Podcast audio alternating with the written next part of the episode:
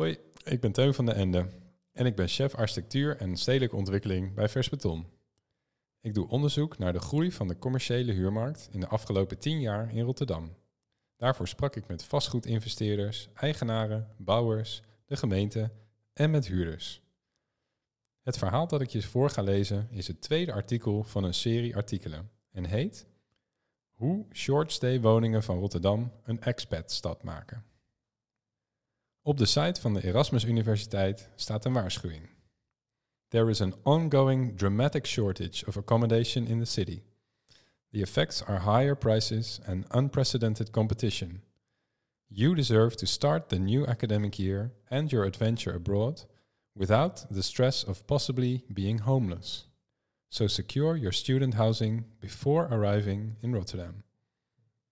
Voor verhuurders die werken met tijdelijke huurcontracten zijn internationale studenten een lucratieve doelgroep, wanhopig op zoek naar woonruimte voor hun buitenlandse studieavontuur. De meest lucratieve zijn echter de expats. Vaak vergoedt de baas de kosten voor tijdelijke huisvesting. Ook betalen expats over maximaal 30% van hun loon geen belasting en zitten mede daardoor doorgaans niet zo krap bij kas. Alhoewel Pieter Omtzigt van de NSC deze regeling wil afschaffen. De afgelopen vijf maanden onderzocht ik de groeiende Rotterdamse huurmarkt. Een van de fenomenen is short stay. Een tijdelijke verhuurvorm die voor de meeste huurders, op zijn zachtst gezegd, niet voordelig uitpakt. In dit artikel ga ik dieper in op short stay, dat de afgelopen tien jaar een opmars maakt in Rotterdam. Waarom is deze vorm van verhuur zo populair? En wat vindt de gemeente er eigenlijk van? Om het huuraanbod te vergroten en leegstand te verminderen, past kabinet Rutte 2 in 2016 de wet aan om kortdurende huurcontracten van maximaal twee jaar mogelijk te maken. Minister van Wonen, Stef Blok, dacht destijds dat de vaste huurcontracten wel de norm zouden blijven. Niet dus. De commerciële huurmarkt experimenteert sindsdien enorm met kortdurende contracten, vooral in de grote steden. Zo wordt in de Rotterdamse vrije sector de helft van de woningen tijdelijk verhuurd. En de huurders? Die gingen er sinds de introductie van die tijdelijke huurcontracten op achteruit. De gemeente Rotterdam heeft geen beleid voor tijdelijke verhuur. Michiel Visser, verantwoordelijk voor het hotelbeleid bij de afdeling stadsontwikkeling, zegt daarover. Eigenlijk zeggen we bij de gemeente: short stay bestaat niet in ons beleid. We maken alleen onderscheid tussen hotels en woningen. Maar we zien ook wel dat in de markt de term short stay veel gebruikt wordt. Google op Rotterdam en short stay en er verschijnen legio-pagina's en woonruimte met een kortdurend contract, vaak voor een termijn van zes maanden. Shortstay kent geen eenduidige definitie. Het houdt het midden tussen een hotelkamer en een appartement dat gemeubileerd wordt verhuurd. Meestal in een groot woongebouw waar allerlei gemeenschappelijke services bij de huur zijn inbegrepen, zoals een fitnessruimte of wasseretten. Vaak kan je pas enkele weken van tevoren op een advertentie voor shortstay reageren. Shortstay is niet voor niets een Engelse term. Veel buitenlandse huurders die tijdelijk in Nederland verblijven, maken er gebruik van. Vanwege de druk om vanuit het buitenland een woning te moeten accepteren, kiezen internationale huurders hun huurwoning online. Hoewel een digitaal registratieproces voor gemak zorgt, slaan zij daarmee wel een belangrijke stap over, de bezichtiging. Door online een contract te aanvaarden, zijn ze volledig afhankelijk van de informatie die de eigenaar beschikbaar stelt over de woning. Maar ook als je al in Rotterdam woont, kan je een woning niet altijd vooraf bekijken. Online registratie is in het geval van de grote nieuwe woongebouwen via een eigen website eerder norm dan uitzondering. Dat blijkt uit de reacties van huurders die reageerden op mijn oproep onder lezers van Versbeton. Meer dan de helft heeft de nieuwe huurwoning niet vooraf bezichtigd. En dat leidt geregeld tot verrassingen. Een huurder van de Cohesion Cabana op Katendrecht van Rockfield Real Estate vertelde bijvoorbeeld dat hij er pas na het tekenen van het contract achterkwam op welke verdieping hij ging wonen. Ook kloppen de foto's en plattegronden niet altijd met de realiteit. Zo wekken de foto's van de shortstay in Our Domain Blaak, eigendom van Greystar the Netherlands, de indruk dat je een riant uitzicht hebt over de Rotterdamse binnenstad met de Markthal, de Laurenskerk en de Blaaktoren. In werkelijkheid bevindt de shortstay zich op de onderste verdiepingen, pal naast de verkeersweg tussen de Blaak en de Maasboulevard, waar talloze bussen en auto's langs razen. Greystar herbergt hier de short stay omdat de woonruimte niet voldoet aan de geluidseisen die gelden voor reguliere woningbouw. De gemeente is zich bewust van deze situatie en zegt: We streven ernaar dat elke woning een aanvaardbaar woon- en leefklimaat heeft. Dit is ook het geval wanneer sprake is van tijdelijk gebruik. Er is echter ook een hoge woningnood, waardoor er soms ook een lager beschermingsniveau wordt geaccepteerd. Dit beoordelen we per locatie en is dus maatwerk. De Woonbond, die opkomt voor de rechten van huurders over de keuze van Greystar. Blijkbaar moet een tekortkoming van de woonruimte gecompenseerd worden door het type contract. Uiteindelijk zijn dit soort keuzes altijd terug te voeren op het winstoogmerk van de verhuurder. Met een extra investering had er op dezelfde plek misschien wel een normale woonruimte gebouwd kunnen worden. Al dus de woordvoerder van de Woonbond, Matthijs ten Broeke. Hij ziet dat shortstay vaker ongunstig uitpakt voor huurders. Eigenaren vragen onredelijke bedragen voor wat ze leveren, zegt hij. De prijs van shortstay is inderdaad vaak hoog. De snelle doorloop van huurders biedt eigenaren immers de kans om na afloop van elk contract met een nieuwe huurder een nieuwe prijs af te spreken, als die tenminste boven de liberalisatiegrens ligt. Het Centraal Bureau voor de Statistiek berekende dat in Nederland de kale huur bij een wisseling van bewoners met gemiddeld 10,9% steeg in 2023. Record sinds het CBS in 2014 deze cijfers ging bijhouden. Bij contracten voor onbepaalde tijd is ook een jaarlijks huurverhoging mogelijk, alleen is die gebonden aan het maximum van de overheid. Logisch dus dat huurprijzen van woonruimte met kortdurende contracten snel stijgen. Dat is ook te zien in de cijfers van het platform Housing Anywhere, dat sinds 2018 prijzen van gemeubileerde appartementen, studio's en studentenkamers in een rentindex verzamelt. Hoe groot is het prijsverschil in Rotterdam ten opzichte van vijf jaar geleden? Nou, een gemeubileerde studio kostte in 2018 nog gemiddeld 700 euro, terwijl dat in het afgelopen kwartaal van 2023 gemiddeld 950 euro was. Een stijging van 35 procent. De prijs van een appartement steeg van 1200 naar maar liefst 1700 euro. Een stijging van 42 procent. En opmerkelijk is dat in de afgelopen twee jaar de prijzen van studio's zijn gestabiliseerd, terwijl de prijs van appartementen juist fors doorstegen. Van een daling in huurprijzen, zoals op de overgekookte Amsterdamse huurmarkt, is in Rotterdam dus voorlopig geen sprake. Wat kan je verwachten voor deze bedragen? Neem bijvoorbeeld een studio in Our Domain Blaak. Daar kost de kleinste shortstay momenteel 985 euro per maand, inclusief servicekosten. Daarvoor huur je een woning van krap 20 vierkante meter voor maximaal 12 maanden. Nog een ander voorbeeld. De 63 shortstay studio's van 21 vierkante meter in woongebouw Vitro aan de Glashaven verhuurt eigenaar Acresco vastgoed voor een all-in prijs van 950 euro voor maximaal 6 maanden. Appartementen met minimaal één slaapkamer zijn ook als short stay te vinden. In Our Domain Blaak, opnieuw, betaal je voor het grootste appartement van 71,2 vierkante meter 1750 euro per maand, inclusief servicekosten. Ter vergelijking, voor een short stay van 6 maanden in De Hendrik op het Noordereiland, eigenaar Looie Properties, betaal je 1915 euro voor 96 vierkante meter, inclusief servicekosten.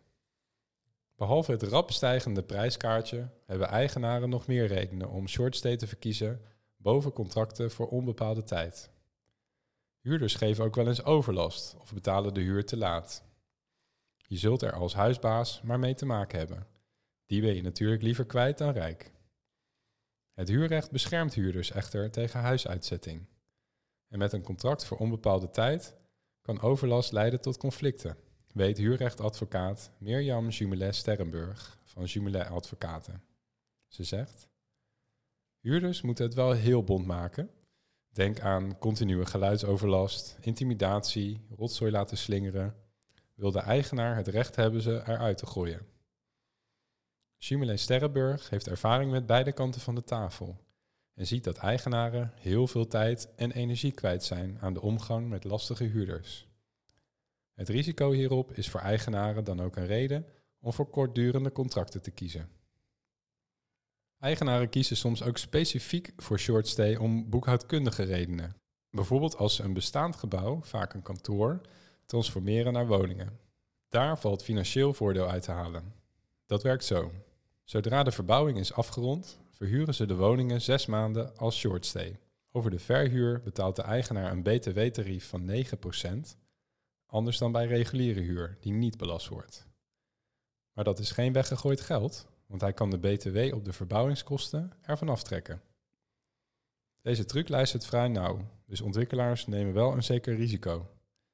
Tot nog toe stelde de rechter hem bij grensgevallen in het gelijk. Maar de kans bestaat dat de Belastingdienst in de toekomst korte metten maakt met deze btw-verrekening. In de voorjaarsnota merkte de Rijksoverheid het aan als een opmerkelijke belastingconstructie. In de praktijk betekent dit dat de eerste huurders van een getransformeerd gebouw er maximaal zes maanden mogen wonen. Bij de Hendrik, een woongebouw met 102 studio's op het Noordereiland, benut eigenaar Lawyer Properties die zes maanden om de laatste werkzaamheden aan het gebouw af te ronden.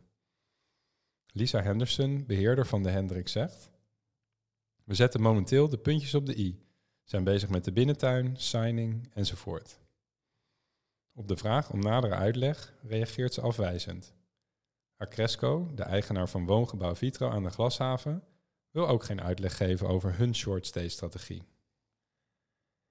Directeur van Holland to Stay, Chef Bogers, die 1455 woningen in de verbouwde kantoorpanden verhuurt, zelt... Er is geen sprake van btw-ontlopen, zoals dat in de voorjaarsnota wordt genoemd. Iedereen die een prestatie verricht die met btw belast wordt, heeft namelijk recht op vooraftrek.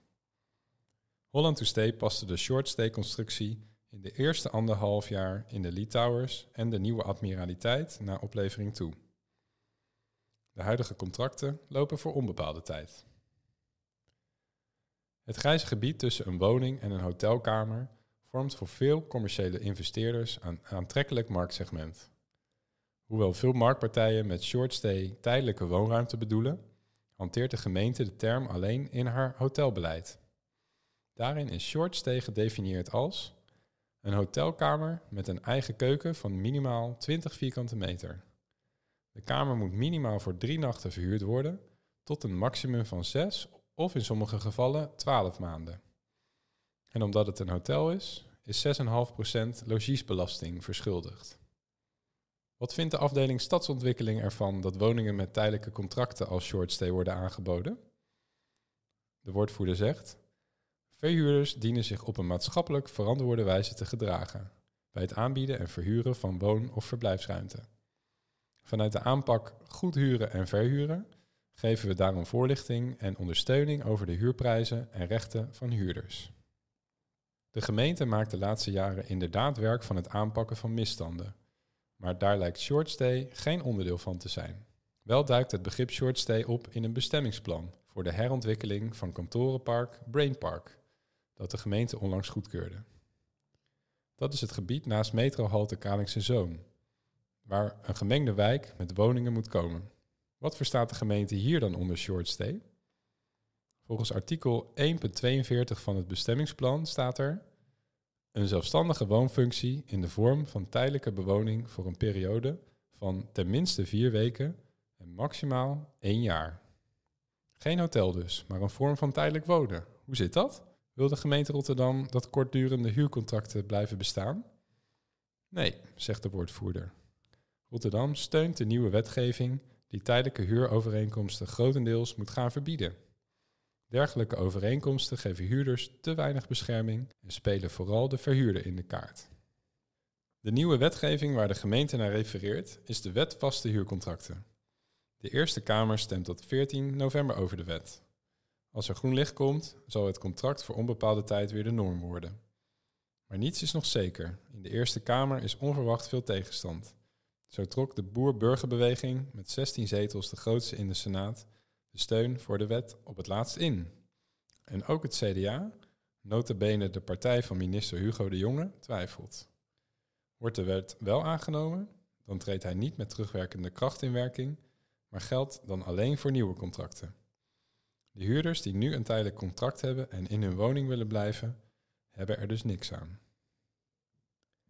Ziet Matthijs ten Broeke van de Woonbond de nieuwe wet als het definitieve einde van kortdurende verhuur? Nee, zegt hij, want er blijven ook onder de nieuwe wet uitzonderingen mogelijk. Zo blijven jongeren- en campuscontracten met een maximale duur van vijf jaar gewoon bestaan. Het nadeel van uitzonderingen is dat er voor eigenaren manieren blijven bestaan om zoveel mogelijk geld te verdienen. De gemeente denkt daar anders over. Deze specifieke contractvormen zorgen ervoor dat starters- en studentenwoningen, aanbod voor zeer specifieke doelgroepen, na een x aantal jaar weer voor verhuur beschikbaar komen. Als de wet wordt aangenomen, zal dat helpen de machtsverhoudingen in de commerciële huurmarkt deels terug te brengen naar de situatie van voor 2016, toen vaste huurcontracten de norm waren. Maar de huurmarkt zal er niet meteen betaalbaar van worden. Veel investeerders verzetten zich namelijk tegen het kabinetsbeleid. Zij claimen dat het onmogelijk wordt hun woningen nog rendabel te verhuren. Ook de vraag naar woonruimte van expats en internationale studenten zal niet meteen afnemen. Een prikkel voor de markt om de mazen in de wet te zoeken, zodat ze short stay kunnen blijven aanbieden. Bedankt voor het luisteren. Dit was het tweede artikel van een serie over de commerciële huurmarkt. Inmiddels is de wet vaste huurcontracten door de Eerste Kamer aangenomen en worden vaste huurcontracten opnieuw de norm. Het volgende artikel in de serie behandelt de verhalen van huurders die voor ongewenste situaties komen te staan en hoe beleggers daarmee omgaan. Deze serie artikelen is mede mogelijk gemaakt door bijdragen van het Fonds Bijzondere Journalistieke Projecten en het Zuid-Hollands Mediafonds. Tot slot, wil jij meer van onze verhalen kunnen blijven lezen of luisteren? Word dan lid van Vers Beton.